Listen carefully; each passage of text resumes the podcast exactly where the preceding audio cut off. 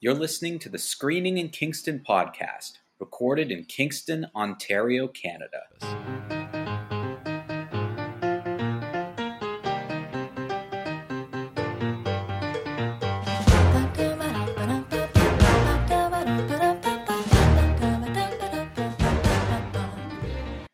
Welcome back, everybody. Uh, we're back here screening in Kingston. Um, we're getting set for films to be released in movie theaters again. They're trickling in. They're trickling in. Well, I w- we were just talking about how uh, the first new movie release, wide widespread at least new movie release, was this past weekend. It was Unhinged with Russell Crowe, and I just didn't want to see it, so I didn't go see it. I think that I think someone asked us last week if we ever have to go see movies that we don't like. In this yeah. case, we deemed it a no. We did not. You were not willing to risk the COVID for Unhinged.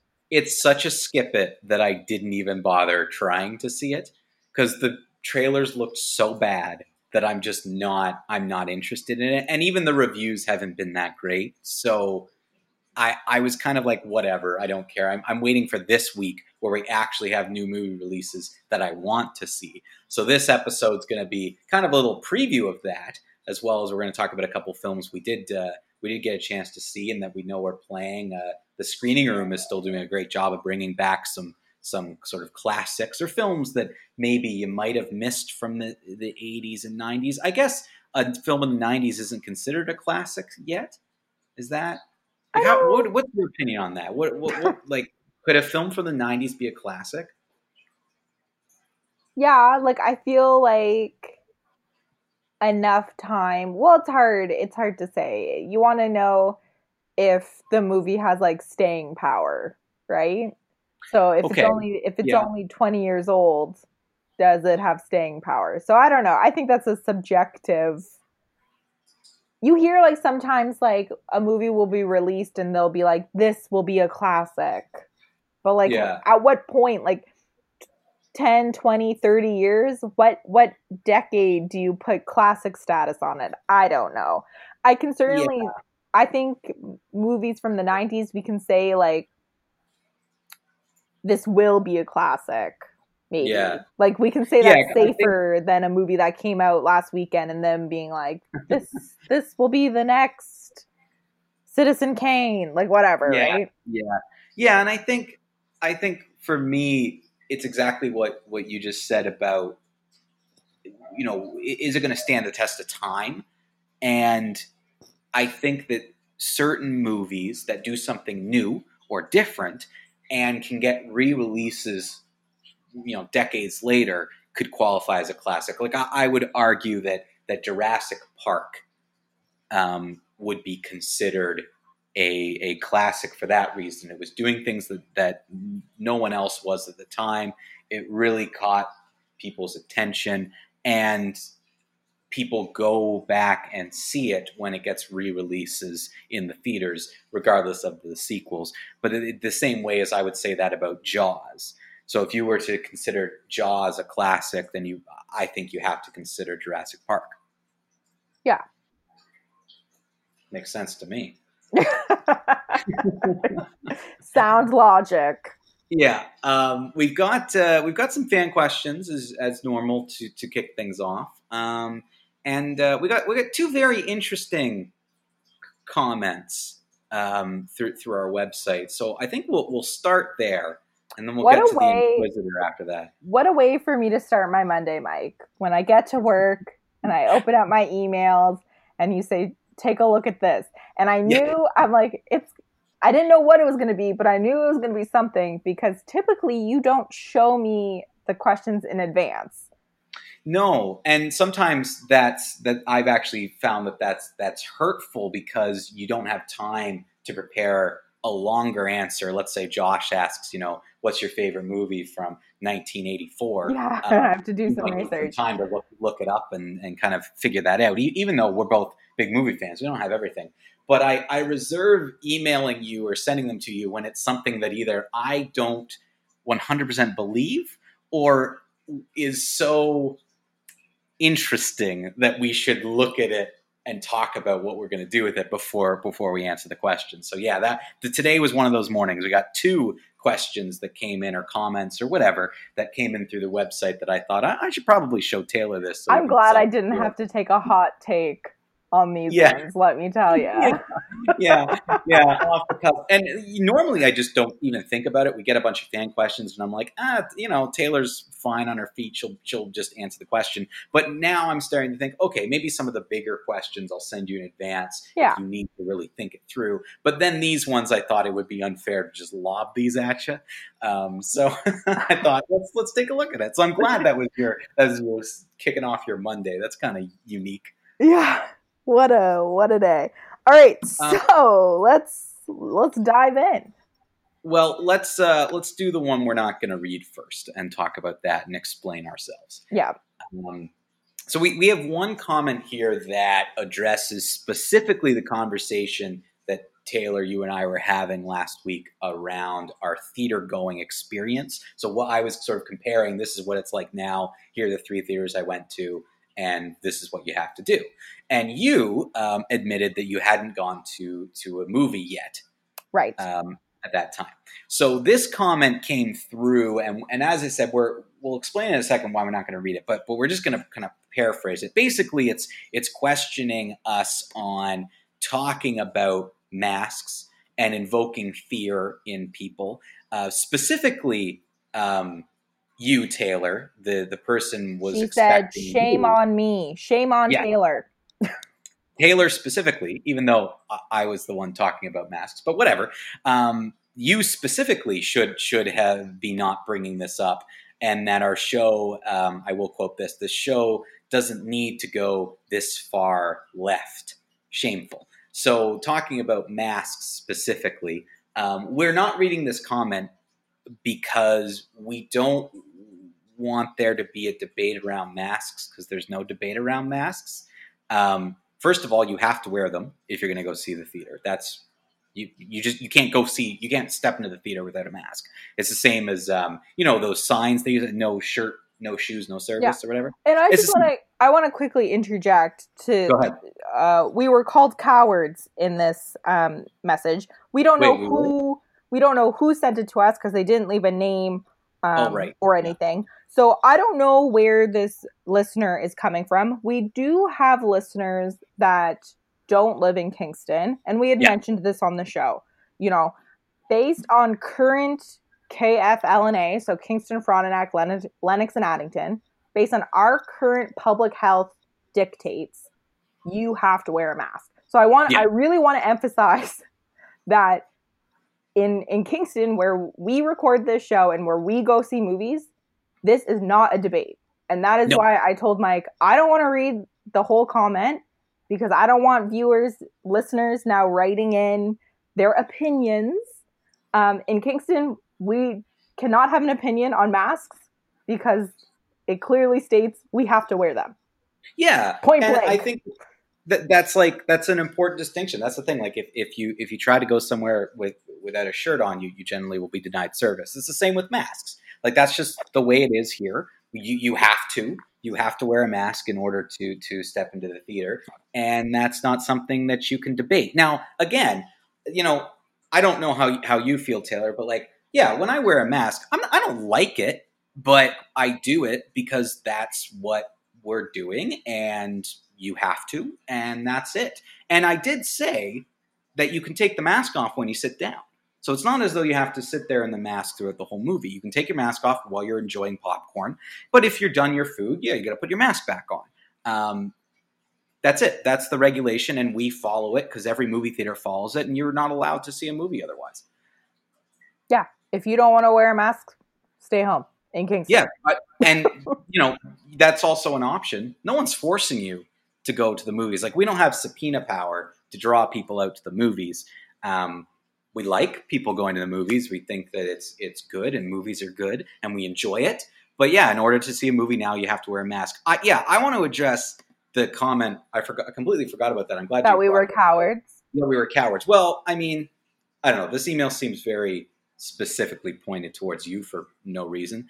Um, But I'm like used I it. I'm normally when we get criticism, it is typically directed at me. Yeah, but But normally you've next- done something or you've said something, and you know, people go, "Oh," and even I'm like, "Whoa, that's a take." Like, you know, I kind of get it, but in this, I don't understand why specifically this person is is pointing to you in any way when I'm the one who was talking about it. I mean, you agreed and you talked about the mask thing. I think we both told said people wear a mask, but that's because you have to.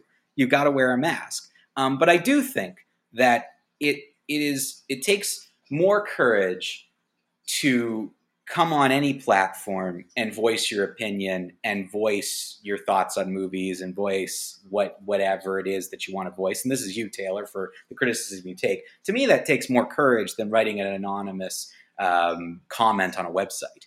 So i don't think it's fair to call someone cowardly when you won't even leave your name or contact information. Um, so we can have a discussion. Know where you are what your situation is. For all we know, you're you're in a community that doesn't have this mask policy, so there's some confusion there. Um, but yeah, if you're going to call someone cowardly for kind of no reason and in a and do it in a cowardly way, we're not going to read your comments word for word And like we do. I don't have much time for people saying our show is left wing, right wing, whatever. Number one, we're a movie show, so we don't have a political agenda. no. Number two, um, in my personal opinion, and especially because of the community we live in, the mask debate, and again, it's not a debate. In Kingston, you have to wear one, so it's not political. It's not you're right wing, you're left wing. It's you wear a mask, otherwise you're not seeing the friggin' movie.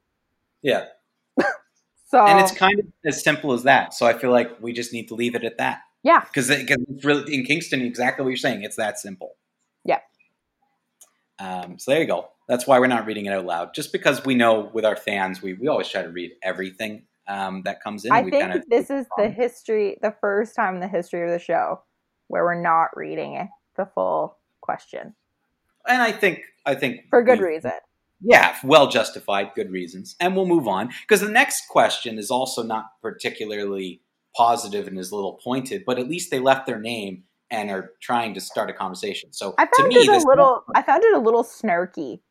It is, but I but I give hey, I'm gonna give this person name is Dawn credit. Dawn has more courage than the person who wrote the other comment. Yes. Okay, because Dawn left their name. So uh, yes, it's snarky, and people will see in a second. But hey, that's better than being anonymous. Um, so Don writes in and says, "I'm a bit surprised we haven't seen this podcast dive into the debate around comedies and the changing world um, as to what you can make jokes about and what you can't." The reason I'm surprised is one of your hosts is, I believe, to be a straight white male who so why don't you have a thought on this? Uh, don't you have some mansplaining to do about comedy and how everything should be open to comedy and that you don't care what offends people? Uh, where is this discussion? Is comedy going to die? Jump to the defense of your people, Mike. So that's from Dawn. So there you go. That's a thought on comedy. Um, before we get into this question, I, I actually have a question. Is there something that's happened recently in the world of comedy that that I'm missing?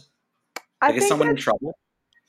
I mean, when is a comedian not in trouble? And I think we have talked about it a little point. bit. I think we Great have talked about it a little bit in terms of it often comes up during award season when we're trying to find a comedian that not in trouble.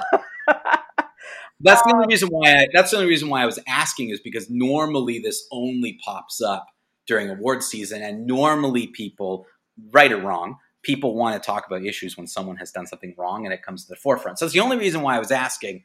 Did something new happen? Because I wasn't aware of like another comedian was in trouble or a comedic movie was in trouble just because there's been new releases. I wasn't aware of anything. yeah, I don't. I mean, I don't think it's necessarily this quote unquote. What are we calling this? Like, not a debate, but like this evolution in comedy. Um, yeah, part of it, like if you were to break down the statistics, we actually don't get the opportunity to review a lot of comedic films. I would No, say, just like off the cuff. Um, and you know, I might have to eat crow on that in terms of you know, because one of our listeners will now go and break down the numbers and the reviews and is the statistics of how many comedies we've watched. Um, is there sort of are we? I mean, Don is correct in the sense that there is a con- there is a conversation going on that comedy is changing. So I we did talk about it with um, American Pie. Maybe that's what um, Don is alluding to the fact that we had said, you know, American Pie wouldn't be able to be made today with the same kinds of jokes, right? Mm. Um, and I guess Don wanted you, Mike. This would have been your opportunity to say, we should have American Pie now. Maybe. Oh, was that what I was supposed to do? Oh, yeah, uh, I think I think maybe Don is was Oops. hoping. I mean, I don't want to put words in Don's mouth, but the sense I got was that Don feels that we should be able to continue to have those types of movies, and that maybe people are too sensitive. That is, I see that um, um, in conversations that you know we've become too sensitive. People can't take a joke. Um, we should be allowed, like nothing should be off um, you know, nothing should be off the table in terms of jokes. Um, I have a pretty crass sense of humor, so um, I don't know. I feel like I I still get a lot of laughs out of some movies. You know what I mean? Mhm. Like yeah. I don't necessarily buy this whole this whole conversation that people can't make jokes anymore because that seems to be it's either you know comedy's dead we can't joke anymore that seems to be the con- that's one side of the Yeah. debate and i i don't really uh, buy it The last comedy I recall, like straight up comedy that I remember you reviewing was The Good Boys, um, to which you gave it a very good review. it was like watching Superbad with 13 uh, Yeah. like 12 year olds But but now, and even things since Superbad have changed a lot. And I believe you talked about um, that and and how it, it. I don't remember there being massive backlash around that movie. yeah Yeah. like i feel like that was like a true comedy in the sense that yeah like it was very much in the tradition of judd apatow's um kind of canon of movies which i really like like i like all all those movies that came out in the 2000s um i don't think it's bad that comedy is evolving and we now know that you can't joke about like non-consensual sex stuff like that. You know what i mean?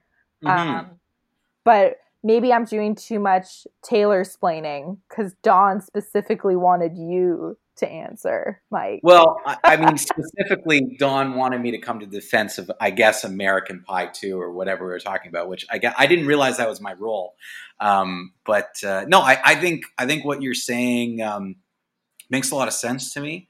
And the evolution of comedy has been something that has stood the test of time. So the idea of like, well, I think the question here from Don is like, will comedy die? And my answer is no. It's going to evolve, but it's not going to die.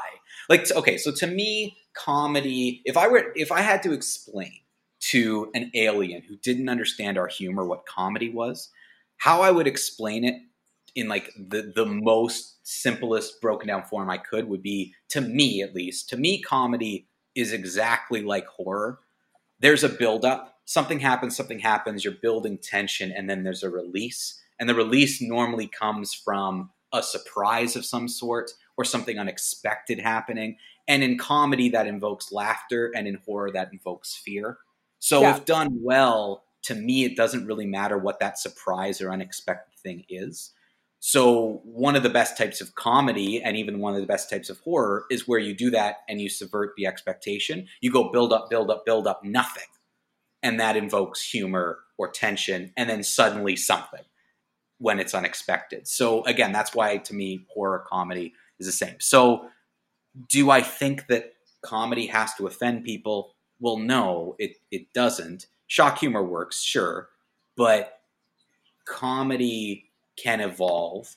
And if there are things that as a society we decide you, it's not funny anymore, we're not going to make jokes about these, or we're not going to accept jokes about certain things, course comedy is going to survive because there's something else that can be at the end of that buildup that can invoke the release of laughter, like another surprise or another something can be there.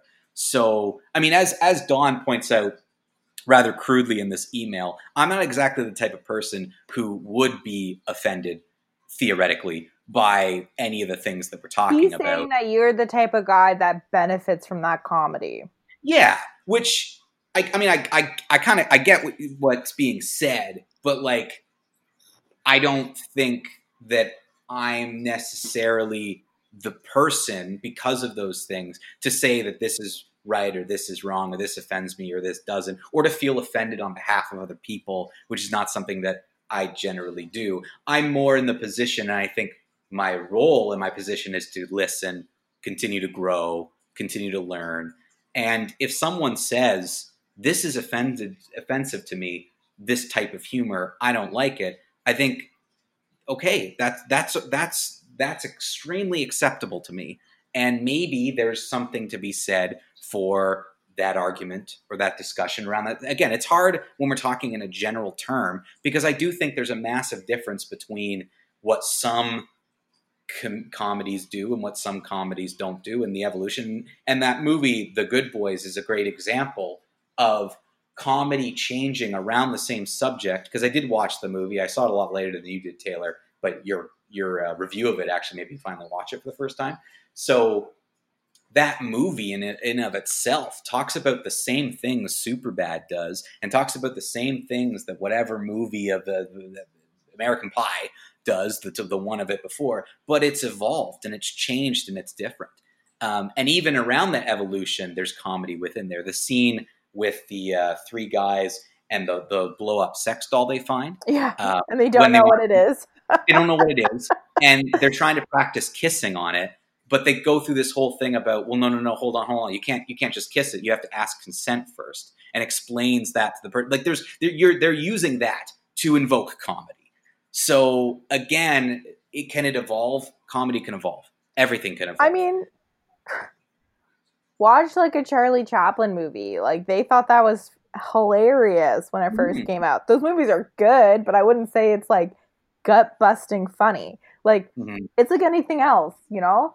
And I don't think it's bad as a society that there are certain things now that um we we know better now, right? Like yeah, we're more sensitive to certain things and i don't think that's a bad thing you know what i No. mean No, like Um, anything, it's not. I don't think it's inherently good or bad. It's what you do with it, and it's how you approach it that's going to make the situation good or bad. Because there's there's always eh, there's always like radical on every side of everything. There's always like taking things a little too far. But exactly what you just said there, Taylor, hits home the best for me because in this comment from Dawn, it's like, okay, would I, me personally, lose sleep if we got rid of comedy that offended a lot of people? No, I wouldn't. Because to me, that's not what comedy is. Comedy isn't isn't about offending people. It's about that release that comes at the end of building a certain type of tension. So yeah, like the Charlie Chaplin example is a great example. That I don't think that type. There's certain things that aren't funny anymore that, aren't even not funny because they're they're offended. They're just like that. I just don't find whatever that thing is funny. yeah our So our sensibilities have changed Exactly. Yeah. So I, I definitely, I think you and I are on kind of the same page for this. But yeah, I mean, I guess I didn't jump to the defense of American Pie 2 because I didn't feel that it needed me to jump to the defense of it. it's still on our list so clearly I mean, I also, you know, I can I can put things. There are some some jokes in in the American Pie series that I I don't find tasteful, but I can also put movies and things within the context in which when they were created, and and still enjoy other aspects of the film, minus this moment or this moment or this moment. Because I also believe if you took those moments out, the movie wouldn't change for me. that's the thing like do these jokes really make or break a movie? No, i don't know. I feel like it's like it's just an excuse to get funnier you know Yeah. what i mean like you just need Yeah. to up your comedy game but and the real creative comedians and writers will Yeah. They'll they will stand. The people who get worried about it are, are because they know they're one dimensional, and that would be scary if you didn't have another dimension to your comedy. But but a lot of talented people do, and they're just going to evolve. I'm like thinking of so my favorite comedy right now is I think you should leave now that sketch show which we um I've talked about a couple times on the show. Yeah. Um It's it's funny. it's so funny and I feel like it's not it never um it never goes for like the offensive joke.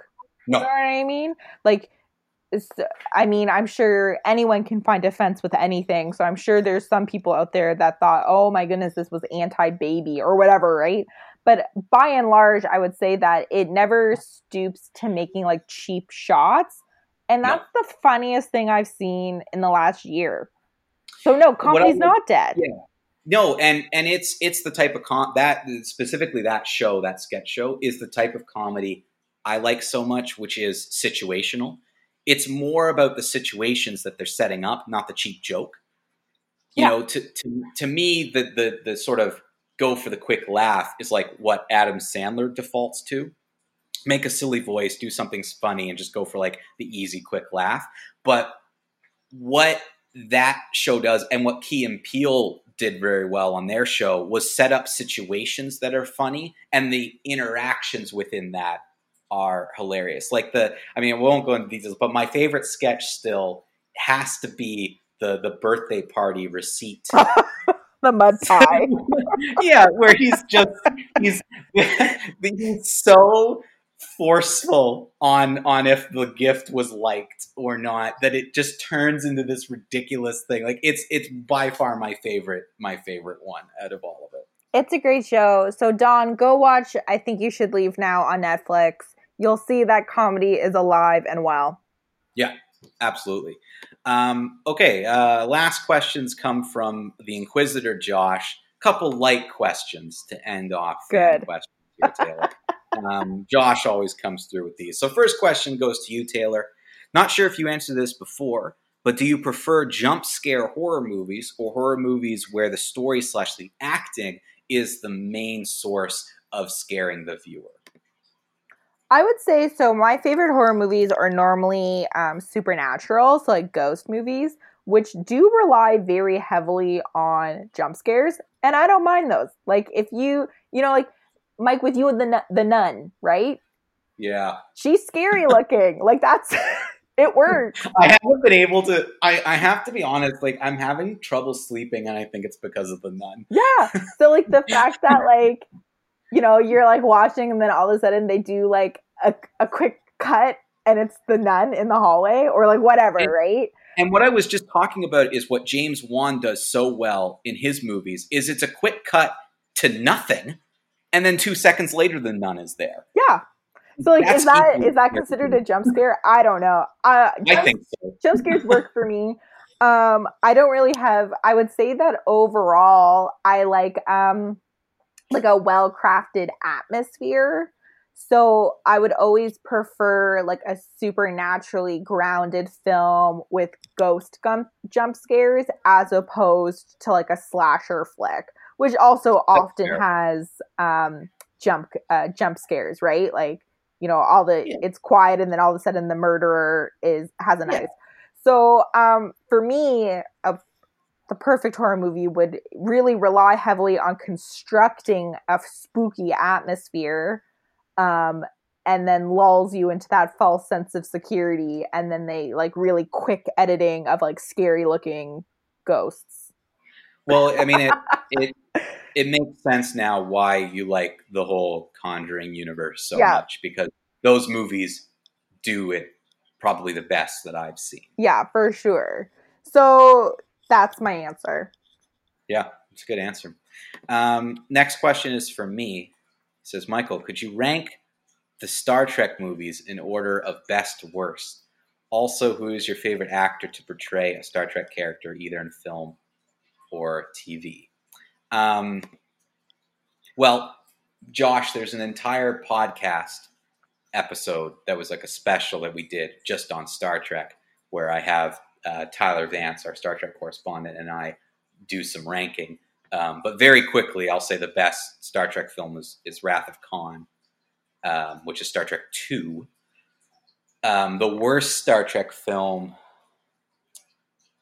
I, I, still think for me is Star Trek Nemesis, um, because I don't, I don't think they got the tone of of Star Trek very well. Now that was part of the Next Generation has four movies. The original series has six movies, and then the kind of like two, Star Trek 2009 Other Universe has like three.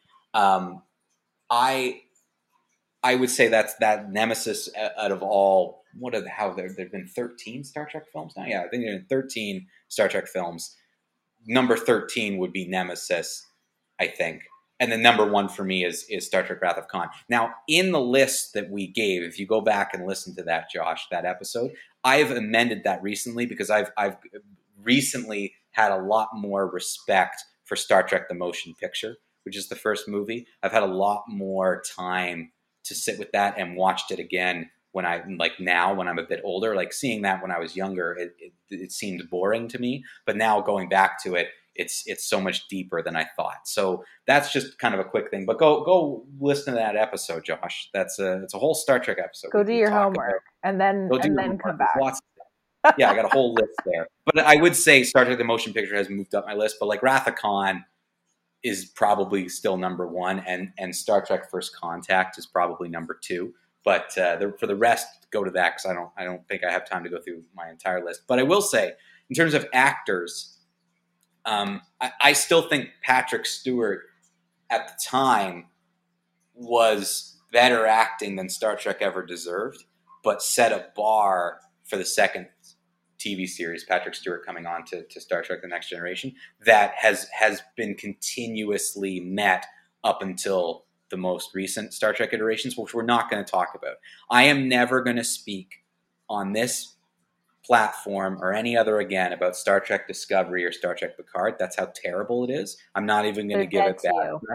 It's dead to me. So I'm talking about Star Trek ended at Star Trek Enterprise, which went off the air in I believe 2005, 2006 ish. So yeah, like Patrick Stewart set the bar. So he's always to me looks back as like one of my favorite actors um, to ever do Star Trek because he was so good. He raised the bar. And since then, like if you look at Star Trek, Deep Space Nine, Voyager, and Enterprise, the acting is pretty solid for for being a Star Trek sci-fi thing. Like it's way better than like random sci-fi shows you'll see on like space or like random shows. The acting is is phenomenal on all those shows. So it's it, Patrick Stewart is still the one that I think of, and I think it's an absolute shame what the people who created the show that shall not be named has done to him uh, and uh, has done to his character because it's just uh, it's dreadful that Star Trek is now dead. Um, Josh just finishes off by saying that no free square from me for screening in Kingston bingo this week. Okay, Josh the Inquisitor. Um, the free square is just welcome to screening in Kingston, which is at the beginning. So I don't know why Josh wouldn't get that square. Because he wasn't watching, I guess. Or He's he wasn't listening. so, so, Josh, you're telling us you didn't listen to the show He just ratted himself out. you didn't get the free square. Um, I'm going to be interested to see if anyone does get bingo and how long it takes. You only need one line for bingo, though. That's true, and I just yeah, and I just went along a really like Star Trek's one of the spots, so everyone just got that. There you go. We're... Oh, and negative emails. I think that's a spot. negative emails from somebody. Negative emails, and um, Josh writes in. And Josh writes in. So there you go. That's at least three from this episode alone.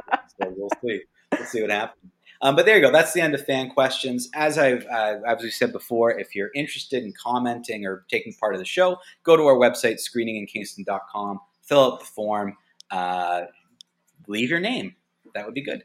Uh, and then uh, you can also email us at screeninginkingston at gmail.com and we'll answer your questions. Cool. Uh, let's talk some movies here. So, uh, first and foremost, um, we are really excited to get back to, to the movies because new releases are coming up, uh, even though uh, Unhinged just came out this past weekend, but it didn't do very well, surprisingly. I think I just saw um, a headline uh, one million dollars in the U.S. Yeah, uh, for its opening. Yeah. Yeah. for its opening weekend. That's pretty Uh, to, to date, to date, it's closer to five now, but it's opening kind of couple days. So this is after ten days of release. So its first, um, its first few days of release, yeah, only about a million dollars in the U.S. It's only now after ten days up to thirteen million worldwide, which is not that large because most most movie budgets, even small budget movies, are somewhere between you know thirty and fifty million spent on it. So no, the movie didn't do well. It doesn't look good. It's fine. We're to move on. Um, I'm really excited to see Tenet um, as well as New Mutants, which has been the movie that's been pushed back forever. And even before COVID, it, it was pushed back before it was cool to be pushed back. Um, both those movies are coming out this week. So I'm really excited about that.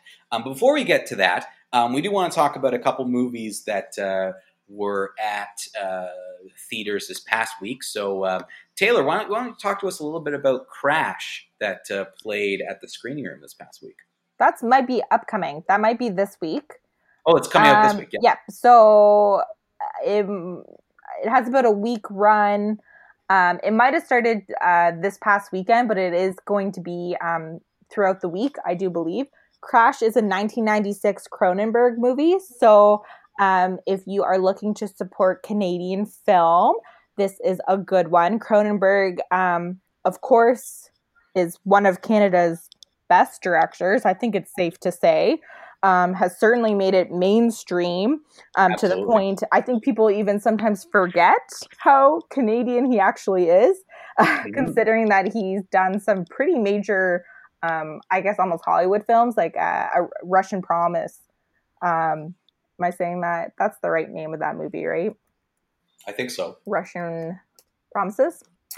Uh, Eastern Promises. uh, uh, uh, so that's like a pretty big um pretty big movie. So anyways uh crash is one of his earlier movies from 96 or i wouldn't even say too early. He's been making movies since the 80s he started making movies that were very um, body horror. Um, the emphasis was the horror was kind of um, embodied literally in the human body. Um, Mhm. and then he starts you can see i guess with crash he's kind of transitioning i guess in the 90s out of horror. Crash certainly has um, the body still plays a very big part in this film just in a different way. So the movie um, takes place i believe in toronto. It was certainly filmed in toronto. It stars my favorite james spader. So uh, already it has two ticks. Cronenberg and spader are on um, the plate and it's about um, James Spader plays the lead. He's uh, I think like an ad exec, and the fire has kind of come at, uh, has gone out of his marriage, and he encounters this um, underground culture of people who find car accidents sexually arousing. Um, Mm. And that is sort of the, the movie about how Wow. him and his wife kind of get involved in this kind of underground um, culture. This the movie that's coming to the screening room is actually a remastered copy of the of the original, so it's a, a re-release. Um, I think that the movie is. I've only ever seen it kind of DVD quality, I guess you could say. I, I obviously I've never seen it in theaters. I would have been like five when it came out Yes, yeah. inappropriate content for a five year old. um, so I've only ever seen it.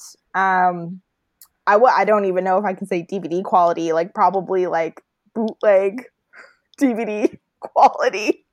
So um, I would definitely encourage people who are a fan of Cronenberg, uh, a fan of kind of 90s, like gritty cinema, uh, go out and um, go see it. Of course, uh, I always have to give a convoluted rating. So there's another square on your bingo card um, for everyone listening. This movie definitely will not be for everyone. just hopefully, just based on the subject matter already, you can tell that this Yeah. is going to be a pretty. Um, a pretty weird movie. I think when it was released, um, it showed at um, Cannes. I think it's considered. I think at the time it was controversial, even when it came out. Um, it definitely is weird. It is pretty explicit. Um, Mike, the the thumbnail picture you shared on our social media, that was pretty explicit. So, Absolutely. That's what the movie is. so maybe go back. I don't know. I, I, it is. It's definitely. Um. It's definitely saucy, but I think it is a very wonderful film. I think Cronenberg is a very solid director. Um, Hmm. It's very rare. I don't think I've ever seen a Cronenberg Cronenberg movie I haven't enjoyed. So Yeah. make it out to Crash if you can. I think it's only going to be here for about a week. Um, and yeah, it's definitely a see it for me. Yeah. And and the thing is about images that's interesting is that every studio and every movie has like a stockpile of images you're allowed to use when promoting for free. So they have like promotion and that was packages. that was one of it. That was the yeah, one. it was. Yeah, it was. Yeah, like it's one of the images that they're like, yeah, you got to use these ones. and so, yeah, I mean, I I was like, okay, well, this is the movie, and Here I mean, I'm go. gonna, I mean, so yeah, you can see on our social media the Im- I mean, it's not like a super racy photo, but like if you're a it's well cropped. if Okay, pardon? it's well cropped. Okay, I cropped the photo. I mean, I made it work. but yeah, it's great. It's a it's a good um it's very I would say Crash is very different from the movies Cronenberg is currently making. Yeah, Which- I mean, I I had to see Shivers um, in film, like at, at school. Like I took some film classes when I was at Queens, and Shivers we watched, um, and a lot of his early body, horror stuff. So it's interesting um, that he's he, he's had some evolution because I've only known him as like a body horror horror director. Yeah, well, I mean, if you were looking um just like his most so um he did naked so dead ringers in 88 so still very much rooted in body horror the fly was 86 um videodrome is 83 and then you see um you know he did modern butterfly in 93 followed by crash and then a couple movies I haven't seen. And then in 2005, it's a history of violence and Eastern Promises, a dangerous method. All three of those had Viggo Mortensen in them. Um, Cosmopolis, I don't know if I'm saying that right, has the Robert Pattinson connection. So really, like his movies feel um, into the 2000s. They really do feel more like Hollywood films. Although I haven't seen Matter, but Madam Butterfly or M Butterfly, but that I can assume that one is described as a romantic drama based Yeah. on a play. So again, very almost an outlier in terms of his the movies he was putting out um, Yeah. prior to that. So Crash to me feels like one of his. I guess you could say it's kind of his mid career, like a mid career film, but has certainly has more in common with his movies from hi the 80s than they would than they would have in common with movies from the 2000s. Um, just before we we move on to that connection with uh, with Robert Pattinson, um, I do want to just clarify something here. Um, in looking at the King- screening in Kingston bingo card, the reason why Josh made his comment is his square is specific that he has to ask three or more questions. So I think that's what he was saying. You don't Oh, get the square this week because he only asked two questions. Got it. Got it. One of you, one of me. Um, and I don't. I personally wouldn't include follow ups. Like when he asks, like, "What's your favorite uh, Star Trek film and favorite actor, whatever?" That's one question to me. That's not two. So I think that's what he's saying. Fair enough. Um, but yeah, well, let's um, let's get get segue from Crash into kind of well, first of all, the movie that I I watched this week was I rewatched Inception to prepare for Tenet uh, being released. Inception was being shown in some of the uh, multiplexes um, here in Kingston because Tenet is the big wide release that at least we get um, here next week. So Robert Pattinson's interesting because he's he's going to be he's in Tenet. Um, and also, there was some Robert Pattinson news that came out this weekend, um, where we got a trailer finally for the Batman. I cannot wait.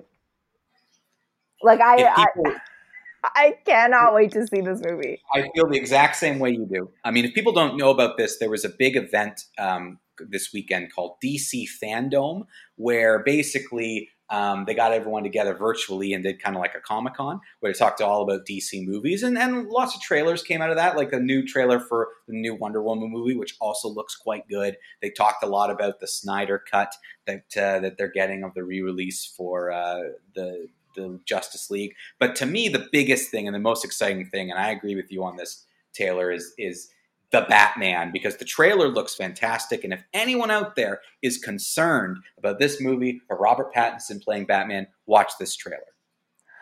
Although, again, this is the Batman that I'm going to love, but like, this is a hot take on Batman. Yeah. like, this well, is this is Batman emo. is a lot more this is like emo Batman yeah, the Batman, right? Like it's it's it's darker. It's going to be a lot more like the video games and the darker comments. Like it's it's it's Batman being the best detective, the world's greatest detective. Um, and yeah, it and almost felt like a setup for like a serial killer movie. For sure, absolutely. Well, even the the villain who who is the Riddler is done differently than than you would expect. You almost it took until the end of the trailer for me to be like, "Oh, the Riddler." yeah, no, no, me, I was, me, I was like, absolutely, I felt the same way. So I think this Batman is going to be contentious. I think people are either going to be like us, like, "Yes, give this to me. I'm going to watch three movies plus more of this Batman," and then yeah, other people are going to be like, "Where's his muscles?" Yeah, which like again, like I kind of I understand in the sense of that's what we've gotten in the past, but to me it's going to make it more believable, realistic and interesting is you're going to you're supposed to look at Bruce Wayne and have no idea why like no sense that he'd ever be Batman. Um, and to me, Robert Pattinson being he's gonna he's a kind of a tall, lanky, skinny dude. You wouldn't believe that he's he's running around. And and I'm sure you know they're going to explain and talk about the suits that he wears and they're going to talk about a lot of things and explain things. But to me Batman at the early of at his career when he's just getting going I find that fascinating. And I and I find the way they could go with this is fascinating. I saw one comparison. It was a it was a, a tweet and it was a picture of Rob Pattinson beside Crispin Glover and it, and the tweet said, "I'm getting strong Crispin Glover vibes," and, and I love it. I love that they that Robert Pattinson is making him like creepy, like yeah. Batman is creepy in in this movie. Every night he goes out dressed as a bat, stopping crime. Well, you have to be. A, of course, you're yeah. a weirdo. you're not all right if you're doing that. And that's the point of Batman because he's not he's not he's so he's been so beaten down his entire life emotionally. Now again, I'm saying emotionally speaking. Like that's he went through something horrible as a kid. It scars him. So yeah, he's I mean, again, he's the world's greatest detective. He's obviously intelligent. He's going to show all that in this movie, but he's also, yeah, he's going to be creepy a little reserved, a little off in certain ways. And to me, that's going to work. I, I agree. Uh, Taylor, I'm on the same page as you. I think this is a Batman I'm going to love. I think I'm going to love this movie, and, but I can see people being on the other side. You know what makes me so angry? How wasted Joaquin Phoenix's The Joker was. Because the joke, like it fits so perfectly. Oh my gosh! part of this.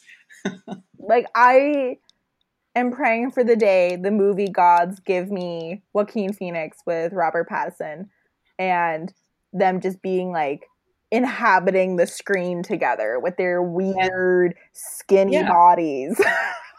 instead of doing instead of doing a Joker 2, why not do what they tried to do and failed to do with the whole Man of Steel, Batman v Superman thing. Instead of doing a Man of Steel 2, they made it Batman vs. Superman. Instead of doing a second Joker movie, jo- Joaquin Phoenix, why not just be in the next Batman one? Let this Batman movie happen. The Batman happens. It's going to be him versus the Riddler, whatever. He, he, all these things happen. There's other villains in it, and all this stuff happens. And maybe Batman becomes a little bit more humbled because he's going to be he's going to be a brash kid who, who's going to have a lot of confidence. Yeah, he's going to be arrogant So why not? He he's he has some hardship, but he still wins and is successful. And then the next movie had the Joker come in and ruin everything. It Yeah. would be great. I can't. I just hope. I mean, it's all the same intellectual property, right? Like, there's no reason Yeah. why Joaquin couldn't. Yeah, same studio. so Anyways, we're probably, you know, this is going to be the Joker all over again, Mike. We're getting our our hopes. That's So true. If it's terrible, if it's terrible, our words. I know we. Uh, it's doing to it again. Like we're just we're falling for it again. and this it'll be our fault. Whoever they're whoever they're hiring to cut these trailers, that's who I blame. Because Yeah, they're doing a great job with it for sure. yeah and yeah just i can't wait the only thing i just hope that um i hope it's not so like overly i don't know how to describe this like maybe it's i'm not describing it right but like overly saturated like i did find it too dark just like Yeah, not in terms yeah. of like um not like theme or content just like no, it was like when- physically, it was like when I was watching Hannibal. So I, Yeah. um, when unfortunately, I well not unfortunately, but a little um, confession. I watched Hannibal through down like downloads, right? So Mhm. the downloads I got, I don't know if whoever ended up downloading them like fixed the lighting, like like the I don't know, like the screen brightness, but I always like it was dark, but like you were able to see things. And then I remember going home and watching the new episode of Hannibal like on network TV and being being and not even being able to like make out what was happening on screen. yeah. And And that's a big problem that a lot of shows end up, unfortunately, end up doing. They end up making it too dark, and, and it's because probably budget. They don't want you to see mistakes or subtlety, and then you can't see anything. so I'm afraid that this movie like what would you describe that as? Like the lighting? Yeah, it would be the lighting. So I just hope that it's not so dark that because you know with all the tweets I was looking at, it's very obvious that people have brightened up the stills compared to what was actually going on in the trailer. So that would be my and we have one remember they're still filming. Like they're still filming this, and they're still working on it. So they've probably only filmed a handful of things to show us, and haven't done all the editing yet. So it's possible. I mean, I'm mm, hope I'm I'm just being hopeful here that it's going to be okay, but it's possible it's just early on, and they still have to do a lot of editing and tweaking. Because don't you just hate when it's they're like, we want it to be a dark movie, and it's like, okay, Yeah. it can be dark in terms of content, but I still want to see Yeah. what's happening. I need to be able to see it. I need to be able to see what's happening. I agree. Come you. on, Yeah. add some floodlighting here.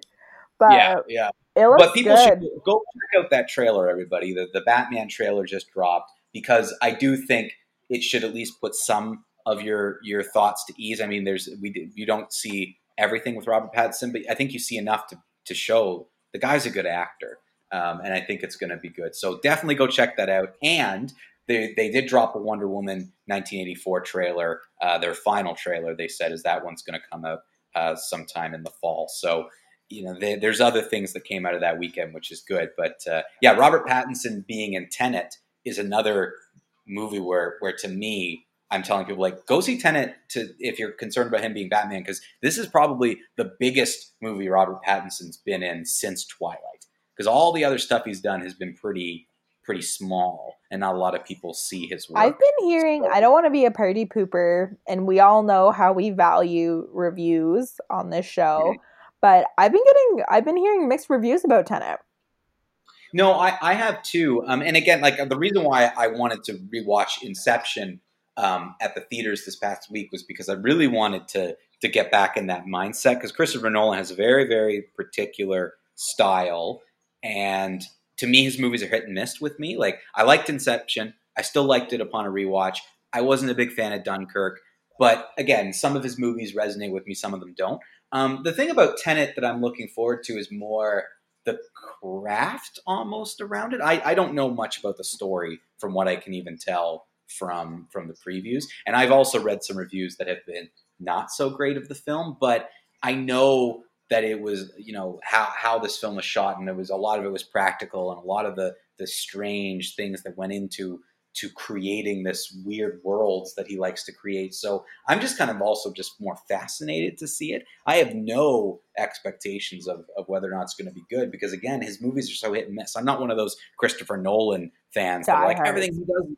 He's a yeah, and he's a genius, and he's it's a masterpiece. I'm more of a hey, sometimes it's a good movie and sometimes it's not. I really didn't enjoy Dunkirk. I didn't think it was that great. So he's hit and miss for me. Excuse me, sorry, um, sneezing. Um, yeah, no problem. I thought you were mocking my just, distaste of Dunkirk. Just see, sneezes. You, you know, I don't even know what Tenet is about. I assume it's about futuristic businessmen. And you know, um, I don't even want people to correct me. I just okay. want I just want to think that's what it is. Do you know what okay, it's about? No, because the trailers are I mean, I have a very rough idea, but the trailers are very mysterious. It has something to do with the ability to go quickly backwards in time for like five seconds because there's something to do with time. Um, but hey, I like that idea of the businessman thing. Like I, I think that's a great way to look at it. Yeah, in the future. I, it's a great way to look at it. I, I mean, really, I'm just excited because it's a new movie. It's the first new movie for me that I'm going to see since Corona started, and John David Washington, who's the lead, is fantastic. Like I loved him in Black Klansman. Yeah. I think he's he's really, really, really, really good.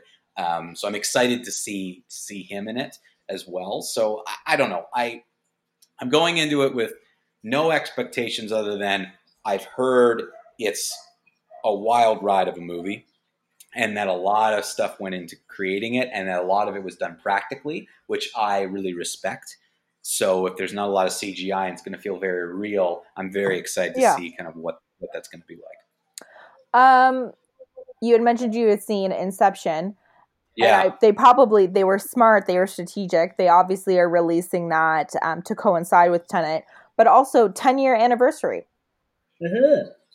Yeah, and um, there, it was interesting. At the beginning of the movie, there was a little featurette talking about um, talking about the creating Inception and what kind of went into it. And again, it's it's a movie that um, when I first saw it, really, really, really blew my mind, and it was it was fascinating, and I and I found the whole concept to be really interesting. And upon rewatch, I still really enjoyed it. Like I thought it was a lot of fun. I'm really glad I saw it on the big screen again because it is kind of a grandiose, large film in that way. But uh, yeah, celebrating its 10th anniversary, which is kind of hard to believe, but I can't believe it. Uh, I saw it in theaters.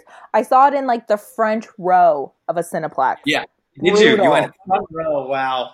Yeah, and and again, this is also like Christopher Nolan at the time had just come off of the success, success of one Batman movie, but really he was still a relatively new director, and Leonardo DiCaprio was working with him, and like you know, this is in the middle of Leonardo's. Well, he's always been a star, but he was doing it every two years. He was cranking out an yeah. Oscar-worthy movie. So the fact that it was Leonardo DiCaprio in the movie with the director who just did Batman Begins was like incredible. So with little that, Miss that, with little Miss Ellen Page. Yes, Ellen Page also very good in it. Michael Caine, of course, he's in every Christopher Nolan movie. You can always find Michael Caine. Tom Hardy considering that Ellen Page was in that big of a movie, you don't. I know she's doing like a lot of um, she had like a, a travel show on Vice, and I think I I mean I could be completely wrong. I think she is maybe like producing and directing now, or like getting more into that yeah. like things yeah. kind of behind the she's screen. A, she's producing a lot yeah. of stuff, but she also she's a big uh, social activist, yeah. and is doing a lot of charitable work now. So she's doing a lot of behind the scenes stuff. And I guess she's in the new she's in the Umbrella Academy right now on Netflix. But yeah, my what I'm she obviously we're listing her CV. Clearly, she's a very busy woman, but you really hmm. you don't. Aside from that, like she, you'd think she would be in more big things after having yeah. been in that. Yeah, you'd think so because that's the way her career was headed. She was becoming larger and larger as an actor, but I guess she just decided, hey, I want to do more producing. I have other work I want to do. Yeah, so, maybe she was busy with her social activism, which obviously yeah. is great. Maybe you know, maybe yeah. we'll she'll come back to the big screen someday. Yeah yeah, maybe one day. Um, well, that brings us to the end of this week's episode, everybody. Thank you uh, so much for for tuning in this week. Go see some movies.